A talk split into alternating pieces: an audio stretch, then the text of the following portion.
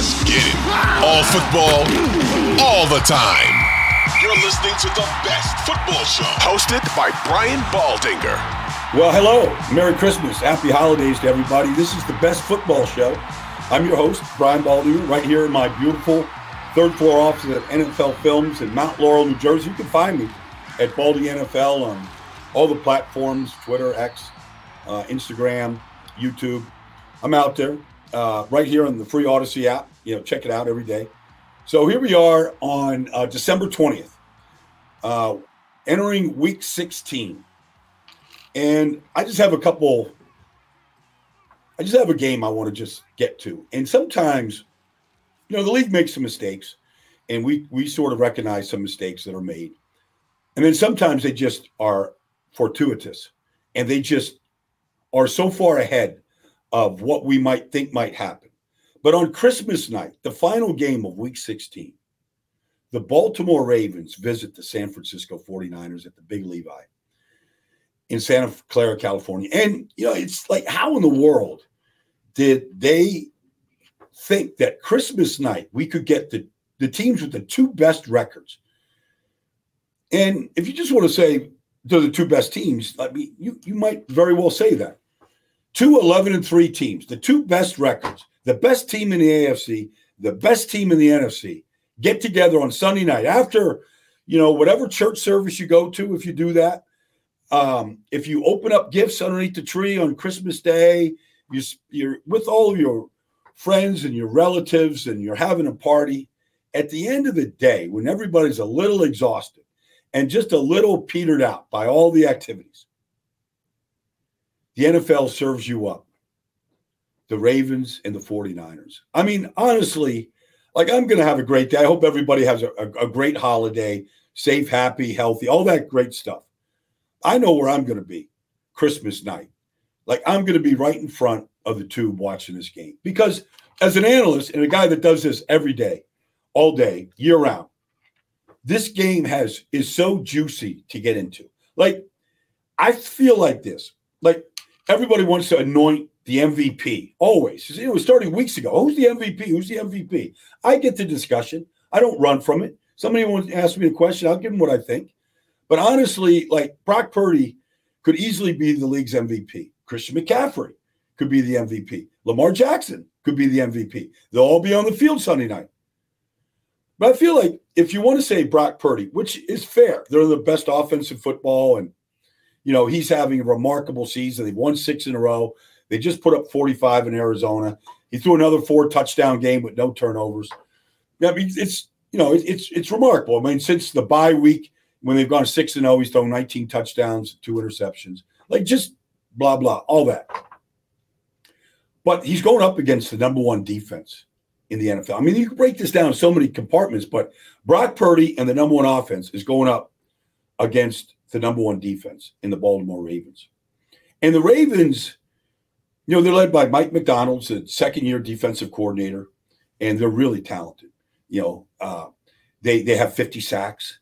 You know, you just go across the board. Jadeveon Clowney's having a great season. Justin Madubuike leads all interior defense linemen with 12 sacks. He just set an NFL record last week for at least a half a sack in 11 straight games. Nobody's ever done that. Alan Page didn't do it. You know, Aaron Donald hasn't done it. Reggie White didn't do it. I mean, nobody's ever done it before. So, but they play a style of defense that is difficult. They play this matchup zone. They spot drop.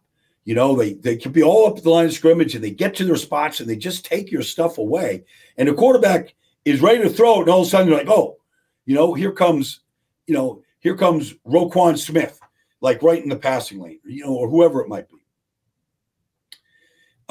So, you know, you look at that and you go, okay, they lead the league in sacks with 50, and Jadeveon Clowney and Kyle Van Nooy are having a great season, and Madubuike, and maybe Patrick Queen and Roquan Smith are the fastest tandem of linebackers in the league. I think the best tandem of linebackers is actually on the 49ers, you know, when you look at Dre Greenlaw and Fred Warner. So, like, every single breakdown you can think of, it's there. And then there's Lamar Jackson. And I said this today. I tweeted it out on one of his ridiculous plays that he made Sunday night against Jacksonville. Like, this is a league full of stars. And San Francisco has as many stars on a team as anybody. They got the best left tackle in Trent Williams, maybe the best quarterback in Brock Purdy, the best running back in Christian McCaffrey. Nick Bosa was the defensive player of the year. Fred Warner might be the best interior linebacker that we've seen in a long time. On and on and on. I mean, stars, legitimate stars, right? Deebo, okay, Kittle. I mean, just keep going on and on. And they're legit stars. They show up and have been doing it now for a while. But maybe in a league full of stars, the biggest star is Lamar. And it's just interesting on so many different levels to me. You know, when he had a contract dispute in this offseason, the Ravens basically said, go take a look.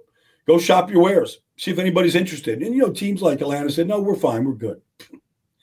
As soon as I heard that, like, I don't know if it came from Arthur Blank or somebody else in the Falcon organization. No, we're good. If you put Lamar Jackson on the Atlanta Falcons, they might be the 49ers. Like, they're that talented. And they have horrible quarterback play. You put Lamar Jackson in Atlanta. I mean, they had Mike Vick, and they sold that place out, and it was a great show. And Mike was entertaining, and he was great, and they had a lot of success. But you put Lamar on that team. You put Lamar on a lot of teams. Like nobody has ever won at the rate that Lamar is winning at. Nobody has ever won on the road the way Lamar is winning. And so now he's going up against, let's see, what's San Francisco? Are they the number 2 ranked defense or the number 1? They're the number 2 ranked defense. Baltimore's the number 1 ranked defense. That's just by points given up. Baltimore's given up the fewest points. San Francisco's given up the second fewest points. San Francisco had trouble last week. Even though they scored 45 and blew out the Arizona Cardinals, they gave up 230 yards rushing. Well, here comes the number 1 rushing football team in the league, led by Lamar. And yes, they lost Keaton Mitchell, the talented young rookie running back out of East Carolina, averaging over 8 yards a carry the last 6 weeks. Ridiculous, but he broke his hand. He's out. But, you know, they'll have, you know, it'll be Gus Edwards. It'll be Lamar. You know, they'll go the next man up. They just signed Melvin Gordon, who'd been there before. This game on so many different levels on Christmas night. How do they know? How do they know that this is the game where we all want to watch? And is this the prelude? I mean, should we just go straight to Super Bowl in Las Vegas and just anoint Baltimore and San Francisco? Because regardless of what happens, if somebody said, yeah, let's just send those two teams to Las Vegas in that, you know, second week in February, I'm good. I'm good because as an analyst, like, I could break this thing down on so many different levels. You know, you like the Ravens lose Mark Andrews a couple weeks ago, right? Breaks his ankle. Unfortunate play. Hip drop tackle, right? Just unfortunate. And you go, well, how do you replace the production of Mark Andrews? It's been since Lamar came in the league. It's been his number 1 target. Well, here comes Isaiah Likely last week. Here comes Charlie Kolar, guys they drafted in the 4th round last year. Like, they're both catching big passes. And Lamar's still throwing to tight ends. And there's Zay Flowers, who leads the team in receiving. And Baltimore never drafts receivers right. They always get it wrong. Well, they got this one right with Zay Flowers. He's a special kid. And Odell Beckham, he tells me that he's completely healthy and he's ready to go off the rails. And he might be. He might be. Like, just got to give him some targets. And then there's the 49ers offense. The 49ers offense right now is it's ranked number 3, you know, but, you know, they're number 1 in passing yards. They're number 1 in pass average. The quarterback, you can't get him to make a mistake. Like, he's just flawless right now. And they've got the leading rusher in the league right now. Christian McCaffrey has 301 total touches. He's at, like, I don't even know. I had it written down here. Like, over 1,600 yards, going to go over 2,000 yards. And he only looks like he's getting stronger. And there's, you know, the Ravens defense up to the this is going to be so fun. Like, I just hope everybody, like, just sit back, get your popcorn, get your beverages. You know, if the kids have been harassing you all day, put them to bed. Like, this game, you got a 10-year-old son that loves football, put him on your knee. Like, let's watch the game together, Dad. Let's watch this one. I can't. The kids. Like, everybody, is going to be entertained, because this is, we're in the entertainment business. Terry Bradshaw told me that when I first went to work at Fox. He said, Baldy, we know you love the X's and O's. You love getting into it. You love telling us about, you know, the matchups and techniques and fundamentals. We know you love that. Just remember this. We're in the entertainment business. We're here to entertain. And on Sunday night, you know, I don't know if there's a big movie out there, but the movie's always, you know, Christmas week is a big week. The NBA always has big games on TV on Christmas Day. This is the biggest show, period. This is bigger than any movie. This is bigger than any NBA game. You can put LeBron out there against, you know, Steph Curry. It doesn't matter. This is the biggest game. It's the biggest game of the year. It's the biggest show of the year. It's got the biggest stars in the game.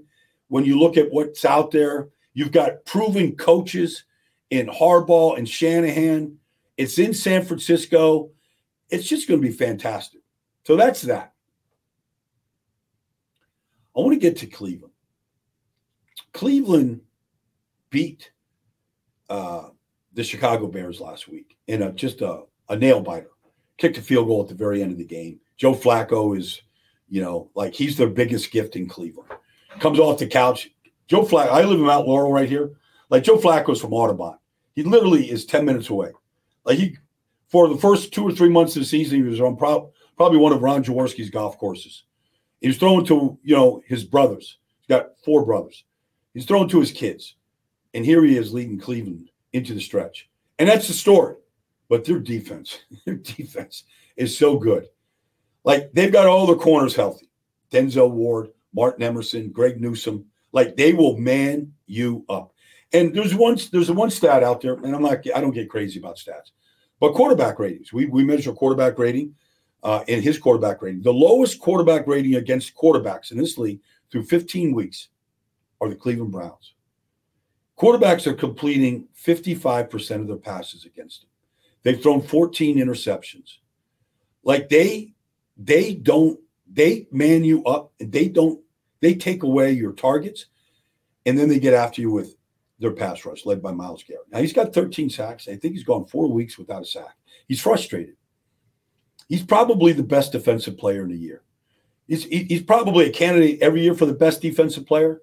So I just went back. He rushed the passer against Chicago 40 times last week. Didn't get a sack. Pressured the quarterback a bunch. Didn't get pressure.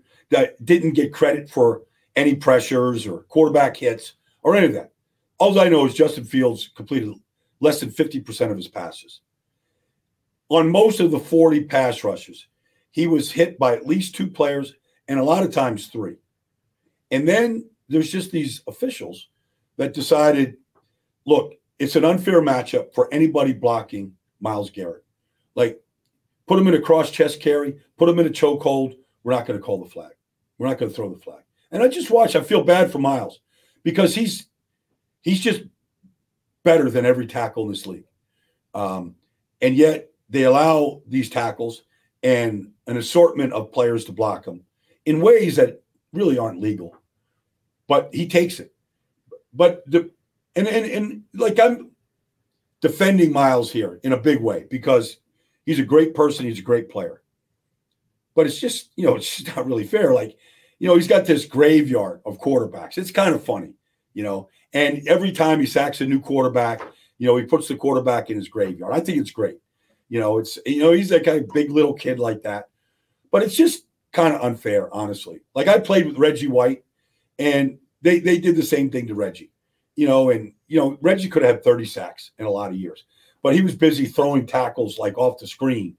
You know, I mean, they just didn't call things. Like, they just, like, well, he's Reggie White. Like, you got to do this in order to slow him down. And I feel like Myles Garrett is, like, almost – I don't want to compare him to Reggie White. I think Reggie's incomparable. But I feel like Myles Garrett's our modern-day Reggie White. Like, he's the most talented player at the position. And it's not a knock on Nick or TJ or you know, Max Crosby. It's not a knock on, you know, Micah Parsons. I just think Myles Garrett's the most talented. I think he's the biggest, strongest, fastest guy out there at that position. And, look, he might still lead the league in sacks. Who knows? I don't know. It doesn't really matter. Like, Cleveland's playing great football, and they're a great defense. and Myles Garrett is the absolute centerpiece. Like, for example, every time a wide receiver chips him and can't get out in the route, or a running back comes and chips him and can't get out, or they keep the tight end in and he's not out, like, they're limiting the targets that the quarterback has to throw to. You know, and then if you get three guys out, they've got three guys that can flat out cover man-to-man. Like, they just – Myles is the biggest reason why Cleveland right now defensively is amongst the league's best. Maybe they're not right there with Baltimore or San Francisco, but they're right there. They're right there, and on any given Sunday, you know, they could just choke the living daylight right out of you. Anyways, that's what's been on my mind. That's what I've been watching and studying this morning on December 20th. I'll come back with more tomorrow. You can find all this content every day right here on the Best Football Show. Thanks for joining me. Go find us, you know, on your free Odyssey app, wherever you download your apps. The Best Football Show is there every day. Thanks for joining me. Happy holidays. Stay safe, and come find me tomorrow.